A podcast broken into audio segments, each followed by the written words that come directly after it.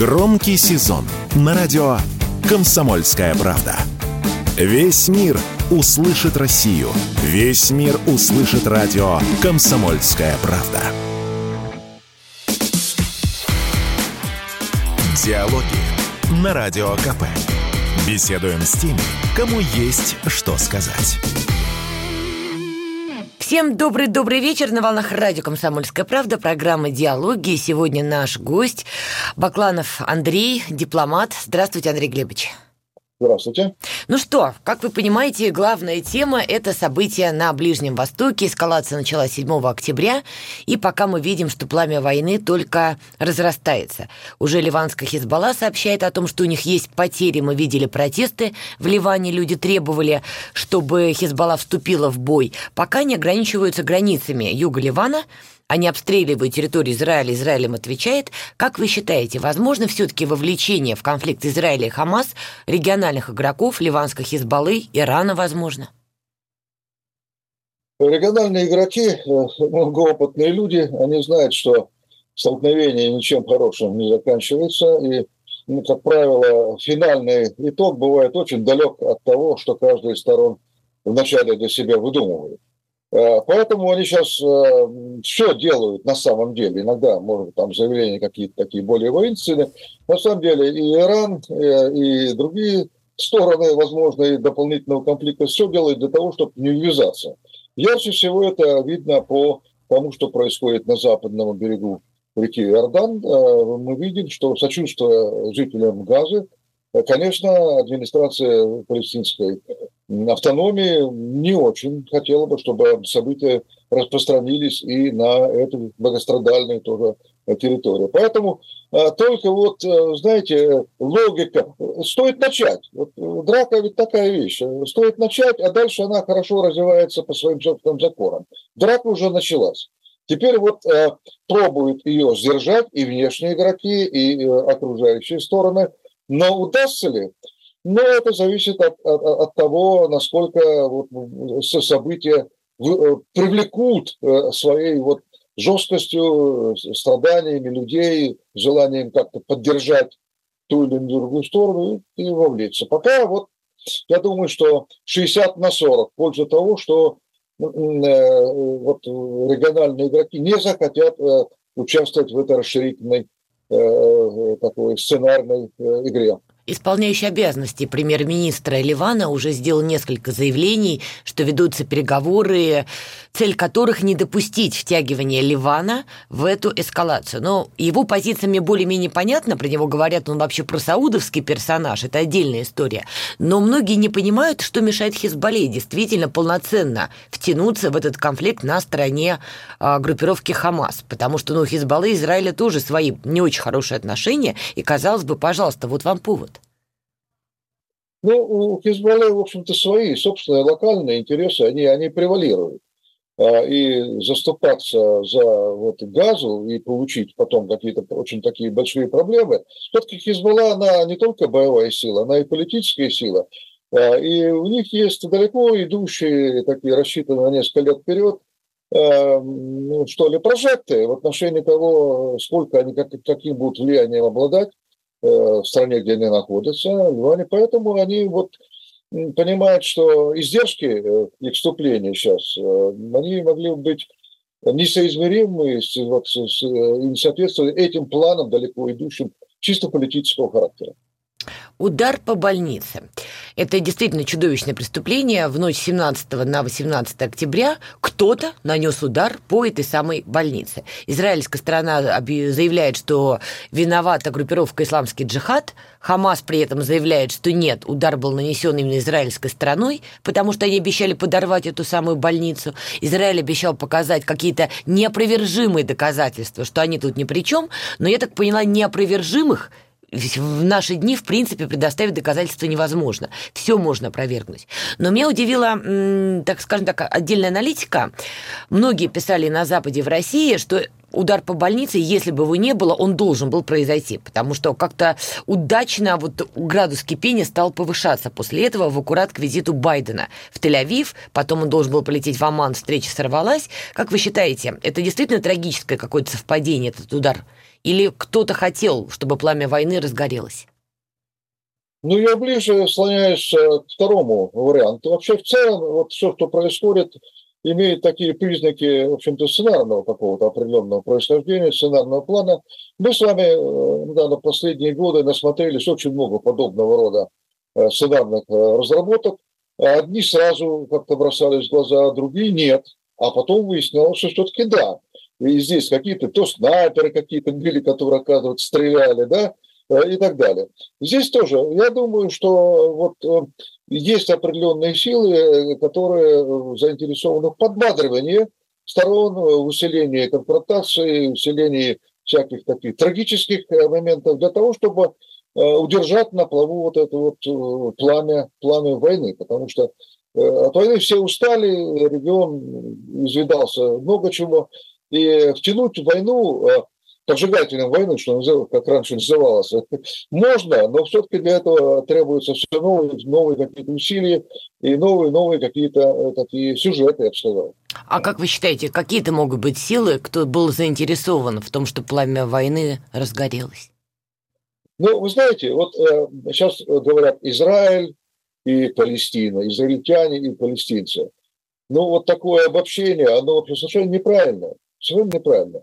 Э, речь идет о том, что и в том, и в другом лагере э, сами по себе живут и командуют э, и палестинцами, израильтянами какая-то определенная группа, и там, и там, которая укоренилась в последние годы, группа радикально настроенных. Это видно и в Израиле. Некоторые фигуры мы с вами, такие как Смотрич, знаем. Остальные мы, может быть, с вами и знаем, но они не на поверхности, но они есть, они мощно действуют. У них есть определенная логика – Э, логика заключается в том, что ну, по-хорошему не удается решить э, палестинскую проблему. Будем решать дальше по-плохому, а именно путем выталкивания палестинцев. Логика такая есть, э, там аргументация тоже есть, и там же тоже опирается на то, что дальше, если это не предотвратить, то будет еще хуже для населения вот, Израиля и так далее. Аргументы полно у каждой из сторон. Палестинцы тоже. Ну, какие палестинцы? Ну, хорошо, что вот общего у населения и э, руководителей э, э, Хамаса, которые вот в тех действиях, которые предпринимали, когда они вошли на территорию Израиля, ну, понимаете, они выходят, выходят за, выходили за рамки того, как могла бы себя вести военная сила, которая начала вторжение. Ну, зачем они гонялись за всякого рода туристами, вот, делает такие резонансные захваты. Это какой-то был набор все-таки вот такой аргументации э, для того, чтобы попугать, э, для того, чтобы спровоцировать и так далее. Поэтому вот э, основное население и тех и других я бы отделил вот от бодрой такой ну, небольшой численной массы руководителей на данный момент, которые, в общем-то, провоцируют обострение, а не Э, ведут к делу какому-то политическому решению, э, так как это вот, ну, другие люди, которые, которые находились у власти и там, и там, делали в начале 90-х годов. То есть вы имеете в виду, что керосин подливают ястребы с обеих сторон, и со стороны Хамаса, исламского джихада, и со стороны Израиля, потому что там тоже есть ястребы? Да, без всякого сомнения. Единственное, что э, вот Э, как люди, которые много-много лет проработали, они считают, что эти ястребы каким-то образом э, друг друга э, прямо или косвенно, но поддерживают, понимаете, потому что они дают каждой из сторон ястребам аргументацию, что надо быть боевитыми, надо давить, надо использовать военные методы. Вообще, в принципе, это не новая вещь. А Еще был такой замечательный военный ученый и военный э, в, в, в, в Польше в свое время Сикорский, министр обороны, который считал, что э, вот э, воинственно настроенные деятели, они, как правило, друг другу фактически помогают и подводят свои страны к войне. И это, мы, это не новая вещь, это был еще предвоенный период, это он Сикорский заметил. И это очень Э, видно уже в 21 веке более таких, я бы сказал, ну, открытых э, формах, когда люди особо не стесняются, а делают это напрямую. Вы очень давно и очень глубоко изучаете Ближний Восток. Можно сказать, это часть вас уже, а вы часть Ближнего Востока. Вот опираясь на ваш опыт, на ваши встречи, которые, я так понимаю, когда-то были из группировки Хамас, я правильно помню?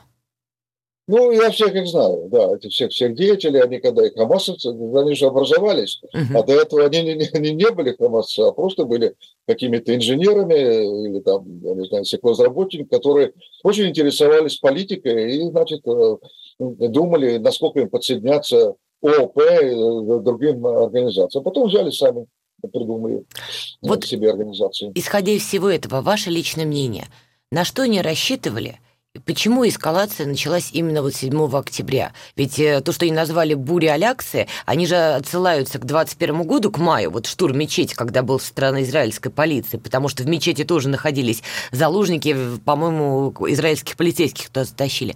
Почему они так долго ждали? А, ну, вы знаете, я думаю, что вот э, в руководстве есть две фракции, которые вместе вроде бы находятся и вместе работают, но это совершенно разные люди. А первая небольшая часть, э, ну, не надо верховодит, это самые настоящие провокаторы, сказать. Провокаторы. А большая часть хамасовцев, они, наверное, искренне э, заблуждаются и считают, что вот невыносимая э, ситуация, в которой находится население, она вынуждает действовать, как вот говорил Гамаль Абдаль-Насар, что то, что отняли силой можно получить только силой. Андрей Глебович, давайте сделаем не паузу. Следят за, да, да, не следят за соотношением сил. И продолжим с этой же ноты.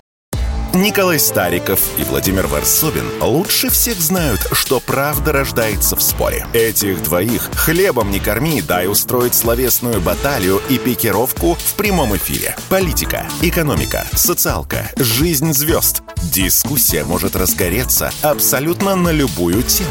Кто выйдет победителем, узнайте сами. Включайте приемники на волну радио «Комсомольская правда» каждый вторник в 7 часов вечера по московскому времени. Диалоги на Радио КП. Беседуем с теми, кому есть что сказать.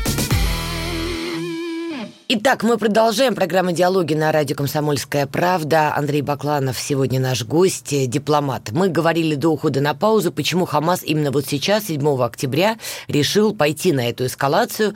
Вспомнили события мая 21 года, когда был штурм мечети Алякса израильской полицией. Собственно, многие считают, что нынешнюю операцию Хамас назвал «Буря Аляксы», вот как а, отсыл к тем событиям. И вы как раз сказали до ухода на паузу, что есть такая группа провокаторов в группировке Хамас – и есть те, кто, как вы сказали, заблуждающиеся, правильно? Да, жестко настроенные, заблуждающиеся, которые э, не могут до конца или не хотят, или не считают это нужным просчитывать э, результаты своих. Вот смотрите, это вообще в принципе в политике. Вот мне часто приходит в голову, говорит, раньше я уже много лет занимаюсь, политикой. Ну и в нашей семье мы, я не первый, кто это делает.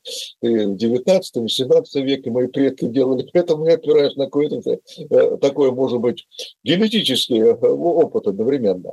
Вы знаете, вот э, у политиков есть два таких подвида. Первые, они имеют какую-то определенную цель рациональную и к ней идут.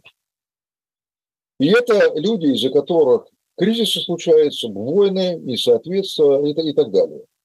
А очень немногочисленная часть политиков, они не только имеют какую-то цель, но они одновременно думают о том, вот если начать осуществлять цель вот такими методами, к чему это реально приведет.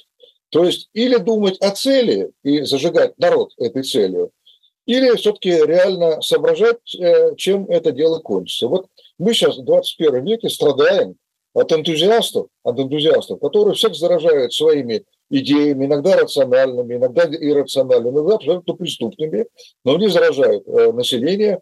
Э, и, как правило, они о последствиях думают маловато, маловато.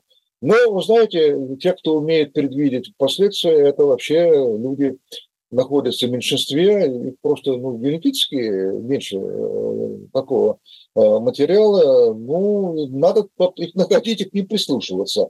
Но обычно считают, что это умники, они всем надоедают своими правильными подходами, их слушать э, намного меньше, чем нужно было бы. Поэтому радикалы всегда идут вперед. Руководство Хамас, вот вы уже упоминали, что вы с ними в том или ином виде общались в разный период. Можете дать им какую-то характеристику? Это люди какого толка? Образованные люди или все-таки фанатики? И насколько они отличаются, лидеры Хамас, от э, рядовых участников этой группировки? Ну, это не только Хамас. Это, вы знаете, это, это можно про, про других э, ветвей, вот этих, условно говоря, братьев-мусульман. Uh-huh. Вы знаете, э, вот наше генеральное консульство в Александрии, оно находится прямо напротив Нади Мухандисин, это клуб, значит, клуб инженеров, где всегда было много вот последователей таких жестко настроенных исламистских теорий. Это клуб инженеров. Вы представляете, значит, это инженеры с высшим образованием, да, такие вроде бы здравомыслящие люди.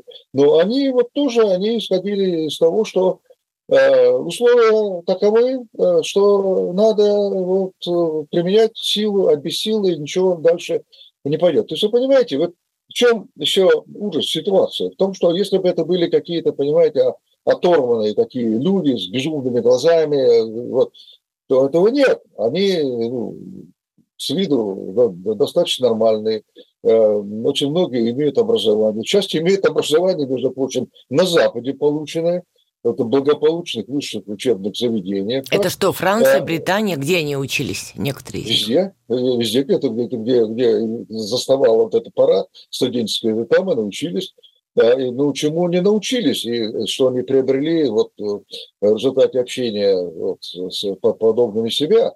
Э, поэтому, вы знаете, вот, зрительно эти люди, они совершенно выглядят адекватно, нормально, и этим они опасны. Э, потому что вот эти вот опасные идеи, которые ведут, в общем-то, к катаклизмам, э, к насилию, к смертям, они рождаются людьми, которые вот, ну, вроде бы выглядят адекватно и вроде бы логично рассуждают.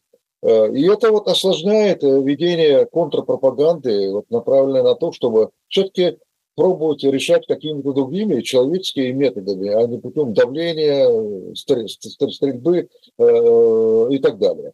Но здесь еще ситуация обостряется на Ближнем Востоке в силу того, что вот именно в насилии начались рождаться целый ряд государственных объединений, и насилие рождает насилие в первом, втором, третьем поколении. И сейчас мы имеем уже дело с таким э, большим досье взаимных каких-то обид, кровной мести и так далее. И поэтому сейчас преодолевать все это очень-очень трудно, потому что э, вот у всех есть цитатники, Э, у израильтян на палестинцев, у палестинцев на, на, на израильтян, то, что сказал, то, что сделал, кто, кто где выстроил э, и так далее. Поэтому вот вести работу, которую мы условно говорим и называем мирный процесс, безумно, конечно, безумно сложно. Хочу понять, какая все-таки цель в целом у лидеров группировки Хамас? Я вспоминаю группировку ИГИЛ, запрещенную в России, да? Они творили страшные вещи – при этом их лидеры, опять же, были образованные люди в основном. Это либо выходцы из э, офицерского состава Саддама Хусейна, либо потом уже добавившиеся к ним, но тоже с высшим образованием. Но они хотя бы обозначали свою цель. Они хотели построить то самое исламское государство с черным флагом и законами шариата, как они их понимали. То есть, по крайней мере, цель была обозначена. Чего хочет Хамас? Потому что говорить, что он хочет свободной независимой Палестины, не получается. Они срывали все мирные переговоры, которые были, начиная с Осло. Говорить, что они хотят денег, наверное, тоже не приходится. Я думаю, у лидера все в порядке с этим. Так чего хотят? Э, ну, про провокационный элемент мы с вами договорились, и эти люди ничего не хотят, они отрабатывают э, пластинку, получают за это, наверное, немалые деньги. От кого? Мы возьмем те, те, те, кто вот заблуждается, кто заблуждается, или кто ну, что-то хочет вот свое. Я думаю, что это э, такие бендеровцы э, Ближнего Востока, они хотят создания такого государства, чтобы к ним никто не лез, чтобы они имели все финансовые ресурсы там, чтобы их все побаивались, все побаивались, чтобы от них в общем-то, каким-то образом отбояривались, в том числе и путем каких-то выплат, потому что ну, знаете, когда кто-то нападает, то вот, ну, стараются как-то иногда задобрить. Вот они хотели бы жить э, в обстановке, когда их побаивали, никто бы не претендовал на их власть, чтобы они под себя подмяли и западный берег реки Иордан, ну, а там посмотрим. Конечно, я думаю, что э, рассчитывают на то, что они э, сбросят Израиль в море, они не надеются. Нет, они надеются на образование Э, вот такого э, собственного э, государства и попробует как-то подладить под свои вот,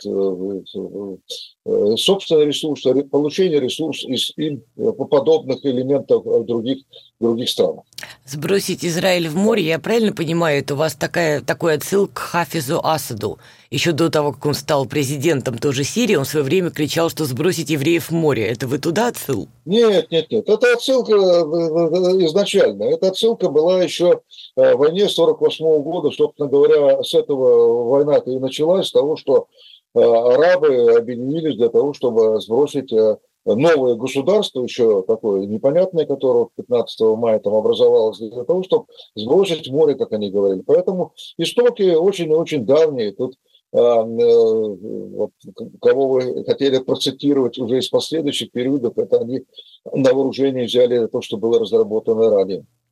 Кто платит Хамас? Вот вы сказали, что они берут деньги. Как вы считаете, кто их основной спонсор? Катар, коль уж это братья-мусульмане. Я думала на Эрдогана, но у него свои финансовые проблемы. Кто еще может быть? Ну, у меня есть подозрение, если честно говоря, да, если можно, я не буду этим делиться в силу своего э, статуса определенного, да. Даже да, намекать но, не будете? Да, э, у вас будут самые страшные такие предположения, наверное, они будут во многом правильно. Действительно, там многочисленные и совершенно неожиданные могут быть источники информации, э, и источники политической поддержки, и источники финансовой поддержки тоже, потому что Э, попугать, э, вот, сделать э, такую вот обстановку серьезности в регионе. В этом заинтересованы очень многие силы, гораздо более широкий набор сил, чем это может казаться. То есть, понимаете, здесь не, не надо думать, что их поддерживают те, кто разделяет их безумные совершенно какие-то там планы. Нет, их могут поддерживать те, кто заинтересован в подобного рода деятельности – Э, для того, чтобы укреплялись э, элементы, которые вообще говорят, что в регионе надо иметь оружие, надо его закупать, и не надо на это э, жалеть деньги и так далее. Для них деятельность Хамаса, она, они могут официально осуждать, но фактически они не против,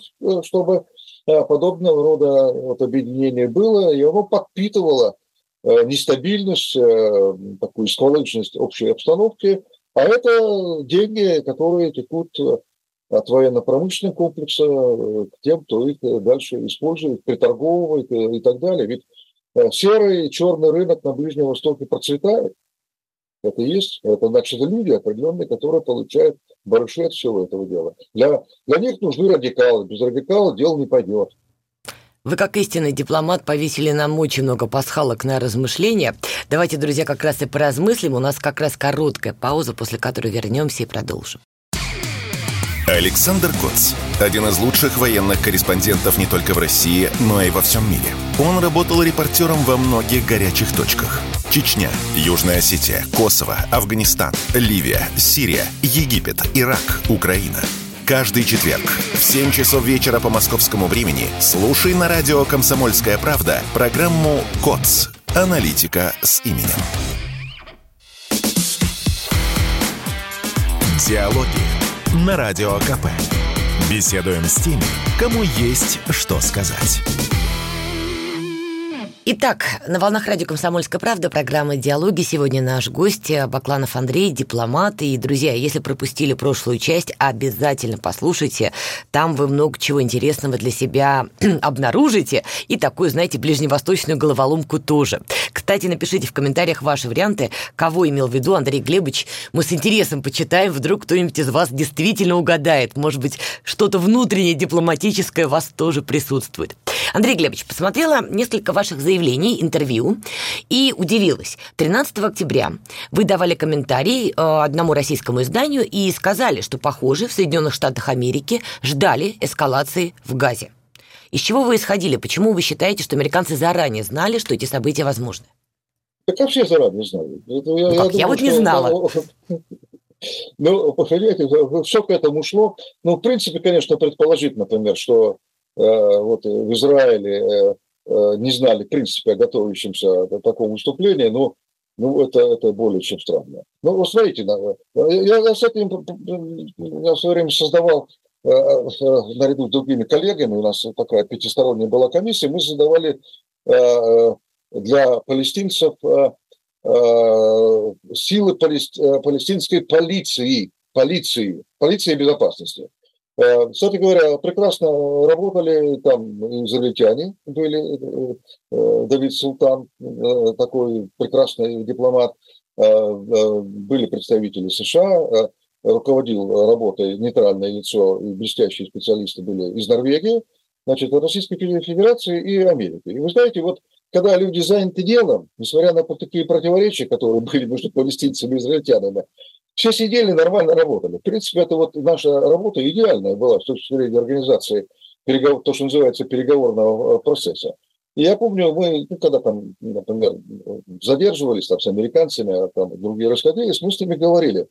Ну, конечно, вот, э, израильтяне орлы, насколько они знают вот, Э, до, до дециметра все, что происходит вообще и у них, и вокруг них, и так, и так далее. Поэтому э, предположить, что вот за эти годы произошла э, такая деградация служб, которая отвечает за безопасность, ну, довольно, довольно сложно. Я думаю, что если там были какие-то вот сложности при принятии решений, они где-то были уже на Э, уровне принятия решений, э, реагирования. Вот тут бывают уже бюрократические какие-то такие задержки в любой стране, когда уже доложили те, кому положено, а, а э, как говорили товарищ Сталин, вовремя решение не принял. Но это бывает. Вот это, вот это, вот это может быть.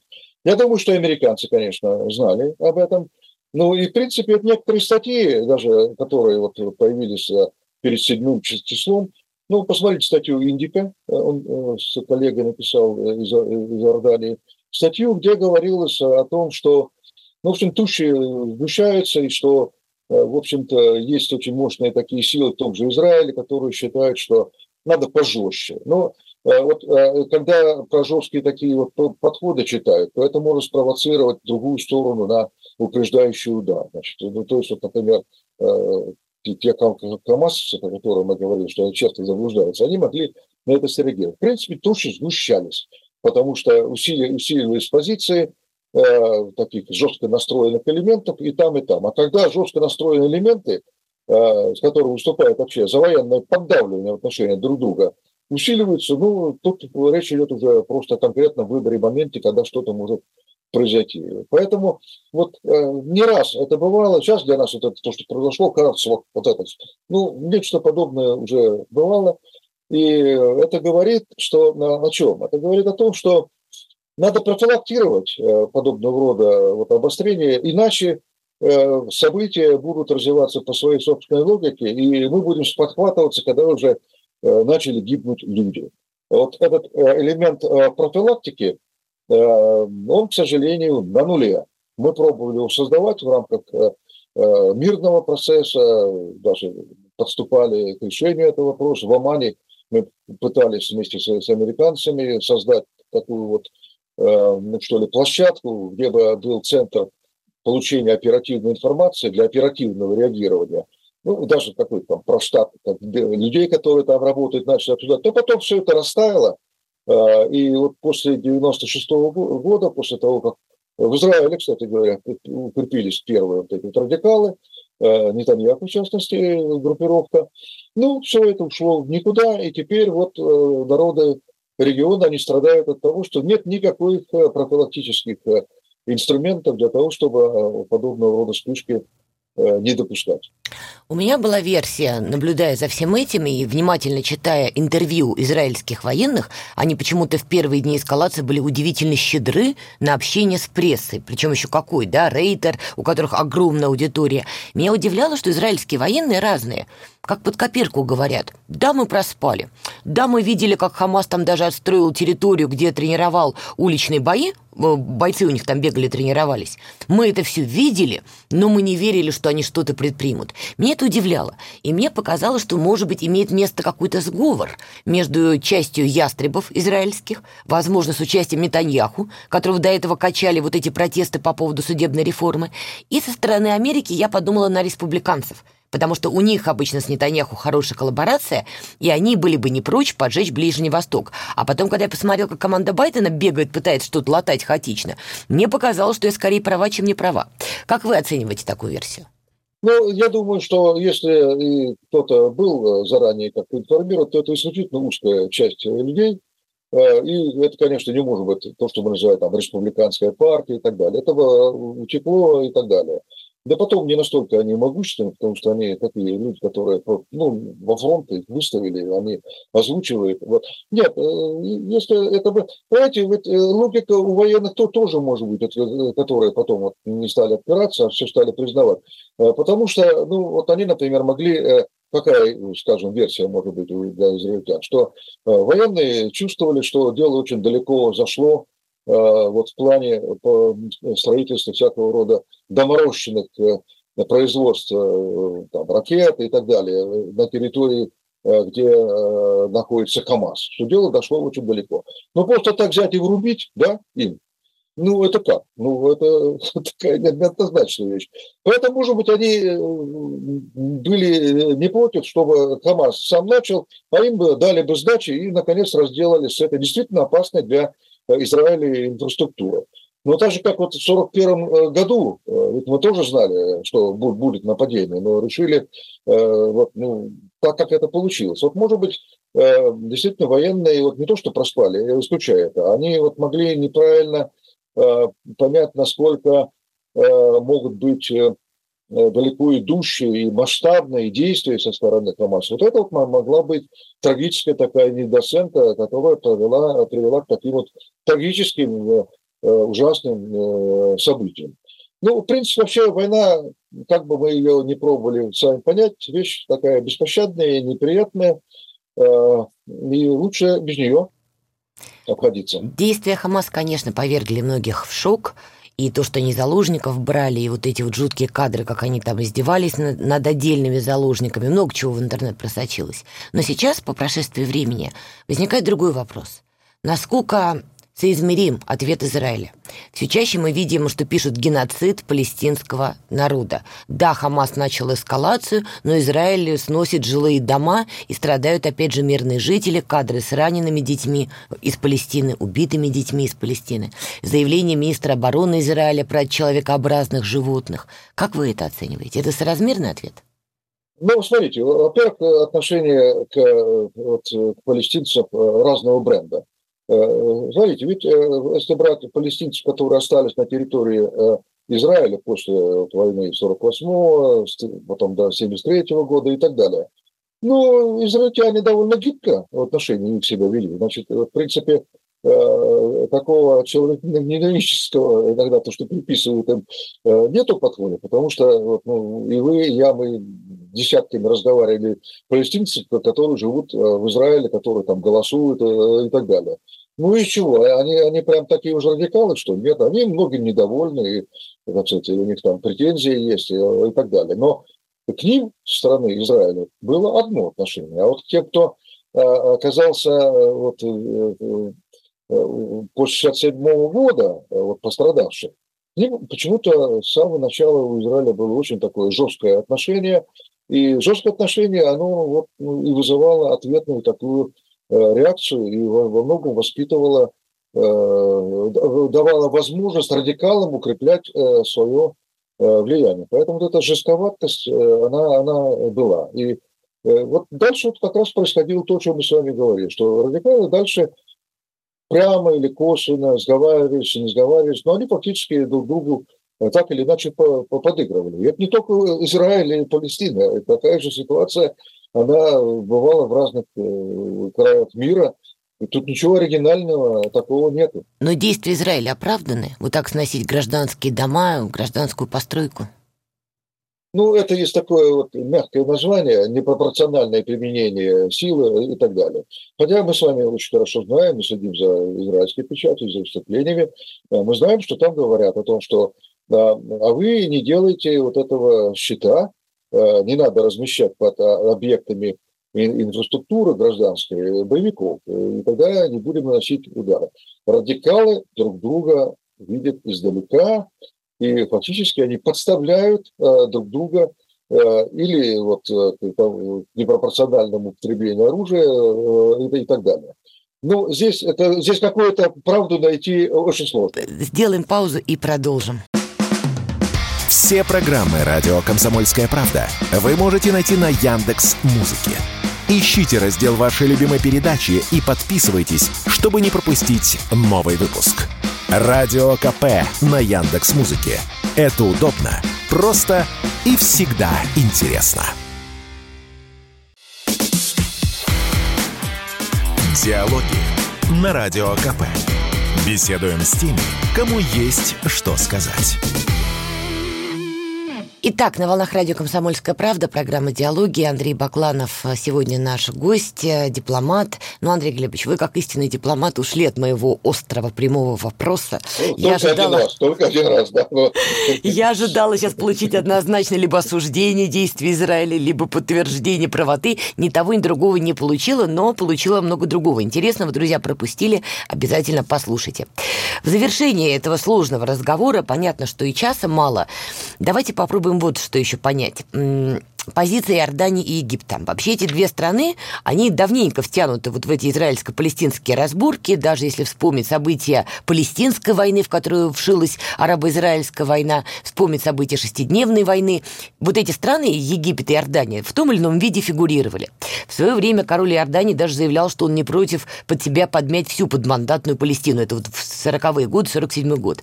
Но вышло то, что вышло, не будем сейчас вдаваться в историю. Сейчас меня удивляет их позиция. С одной стороны, они кричат, что ну как можно Палестина, ну что же вы творите, израильтяне, при этом беженцев к себе из Палестины ни Иордания, ни Египет не горят желанием принимать. Как относиться к такой позиции этих стран? Ну, давайте начнем с Египта, тем более мне удобно. Сегодня с утра я начал рабочий день с того, что встречался с э, послом Египта в Москве. И, естественно, эта проблематика тоже, она э, там рассматривалась. Ну, смотрите, давайте логически рассуждать с точки зрения Египта. Кто такие хамасовцы? Братья-мусульмане. Это, э, это, да, это бренд того, что с таким трудом президент Сиси и его сторонники, это большинство населения, таким трудом от них избавились. Это и демагогия, это и э, преступления и так далее. Ну и запускать вот э, этих э, людей, конечно, им, им неохота. Это не все. Понимаете, в чем дело? И египтяне, да и в целом другие страны, они прекрасно знают о планах вот, Смотрича и других оттеснить, который с самого начала был вот эта кампания, оттеснить палестинцев как можно дальше от границ Израиля, поэтому они не хотят участвовать в реализации сценарного плана Израиля, считая, что если пустить беженцев, то это как раз то, что Израиль добивается. В очередной раз выкинуть э, еще новое дополнительное количество людей с территории э, рядом расположенной, и таким образом вообще начать решать вот на такой основе палестинскую э, проблему. Поэтому здесь аргументация не такая простая, и у них она есть, и она у них довольно, довольно жесткая. Иорданцы примерно то, то же самое, они тоже считают, что они, у них и так 60% населения, это прямо или косвенно палестинских кровей, так люди, что они пострадали, будь здоров, за все эти десятилетия, ну и хватит, ну и хватит. Значит, вот эти разборки, начатые очень сомнительным руководством Палестины, э, э, хамасовцев, и, э, ну, достаточно специфическим, скажем так, аккуратно руководством Израиля, что они не хотят быть жертвами вот этих разборок, которые привели к новому возможному наплыву палестинских беженцев. Поэтому на данном этапе страны, как, во-первых, мы с вами вначале уже договорились в первой части нашего разговора, что ни одна сторона и ни одна страна вокруг вот этого конфликта не хотят прямой или косвенной серьезной, тем более военной вовлеченности. Ну и в том числе вовлеченности в плане приема э, очередной порции э, вот этих э, беженцев, среди которых среди них может быть очень большое количество экстремистски настроенных населения, которые ну, начнут там всякие выкрутасы соответствующие, и с этим будет очень трудно службам безопасности, соответственно, египетским и иорданским справиться. То есть заявлять мы за Палестину – это одно, реально помогать несчастным палестинцам для некоторых стран – это другое. Но, возможно, что-то поменяется, если Израиль начнет все-таки полномасштабную наземную операцию. Пока из того, что мы видим в публичном пространстве, даже команда, команда Байдена пытается израильтян от этого удержать. Но, судя по инфопотоку, есть предположение, что наземная операция все-таки будет. Ваше мнение, будет, не будет, и если будет, к чему она приведет? Ну, я вообще не очень понимаю какое-то вот э, такое особое отношение к наземной операции. Но вообще наземная операция отличается от операции военной. И в том другом, и в первом другом случае Израиль стал на путь э, осуществления крупномасштабной, настоящей военной операции. В каких формах, где он будет бить дистанционно, где будет наступать. Ну, почему такое вот отношение, что только считается, если он э, пустит э, пехоту, тогда это считается. А если пехоты нет, то нет. Но я думаю, что сейчас, ввиду того, что Тут уже, наверное, действительно вот израильтяне не до конца знают, насколько э, будут э, кровопролитные и сложные бои с учетом, с учетом э, инфраструктуры вот этой подземной. Э, я думаю, что сейчас они будут делать разведку боем и будут смотреть, к чему это приведет. Ну, а дальше уже будут уже после разведки боем определяться, делать или, или, или не делать. Но, в принципе, в любом случае мы уже имеем состоявшимся военным решением вот на данного конфликта. Военное решение началось. Пускай дистанционное, пускай они сухопутными Э, какими-то пешими порядками, то она уже началась. Да, и там израильская сторона заявляет, что, возможно, эта операция продлится три месяца, хотя, мне кажется, сейчас никто уже не предугадает, сколько она продлится. Но при этом мы видим, а, звучат из Турецкой республики, из России, там ряда других стран, призывы, конечно, решить все это дипломатическим путем. Президент России заявляет, что решение мирным путем возможно в рамках создания независимой Палестины. Точно такая же риторика у турецкой стороны, например. Как в ООН, по-моему, тоже такие мысли стали звучать. Допускаете дипломатический вариант развития событий и какую роль Россия тут может сыграть и будет ли независимая Палестина? Тут ключевой игрок Израиль. Э, воздействовать на Израиль э, политическими путями, э, дипломатически бесполезно, потому что это не какие-то люди в коротких станичках, это опытнейшие дипломаты и политики, они 100 очков дадут очень многим, кто Э, пытаются получать, например, Гутерриша, я думаю, они смеются над ним, над его непрофессионализмом или малым профессионализмом. Ну, чтобы Гутерриш э, будет получать э, дипломатов, которых мы с вами знаем. Да они, ну что, они по сравнению с тем, как профессор с каким-то студентом-перекурсником или даже первокурсником. Поэтому вот надеяться на такие чисто политические методы не приходится. Израиль может пойти на переговоры только в том случае, если Э, на уровне значимой части политического руководства придут к выводу, что обстоятельства, обстоятельства складываются таким образом, что, пожалуй, полезно будет начать переговорный э, процесс. Э, и для этого требуется еще перегруппировка очень серьезная в политическом руководстве Израиля, подобной той, которая была в конце 80-х, 80-х, начале 90-х годов. Даже дело не каких-то политических партий конкретных, была в то время такая мощная группировка тех людей, которые смогли начать э, мирный процесс. Они совершенно точно так же, как и другие, не любили палестинцев, но считали, что э, можно пойти по пути созданию э, рядом параллельно с Израилем такого вот полугосударства, вот, в котором глаз на глаз, но пускай палестинцы живут там, сами управляют как могут, и под, э, э, под таким присмотром самих израильтян и международным присмотром, можно, наверное, существовать. Но это не два государства было бы, но это государство Израиль и какое-то такое вот образование почти государственное. Но вот это, для, для этой опции требуется очень серьезная перегруппировка сил в регионе и перегруппировка сил внутри Израиля. Пока чего-то это не просматривается. А стало пока мы на ближайшее время будем, к сожалению, видеть попытки силовых подходов. Последний к вам вопрос, такой немножко философский. Учитывая вашу биографию и вашу генетику, извините, в этом смысле, как вы сегодня оцениваете российскую дипломатию? Мы развиваемся в ногу со временем или где-то отстаем? И не кажется ли вам, что иногда России очень не хватает Евгения Максимовича Примакова? А, ну, вы знаете, э, вот, э, во-первых, конечно, подготовка у нас дипломатическая лучшая в мире.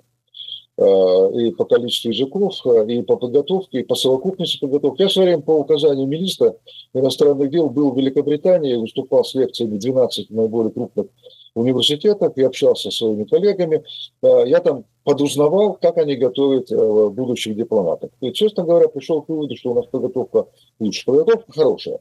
Чего нам не хватает? Чего нам не хватает? Мне кажется, что вообще всем нынешнему поколению Э, э, бывших советских, а российских людей э, не хватает не столько подготовки, сколько определенности и жесткости в суждениях и проведении своей, своей политики.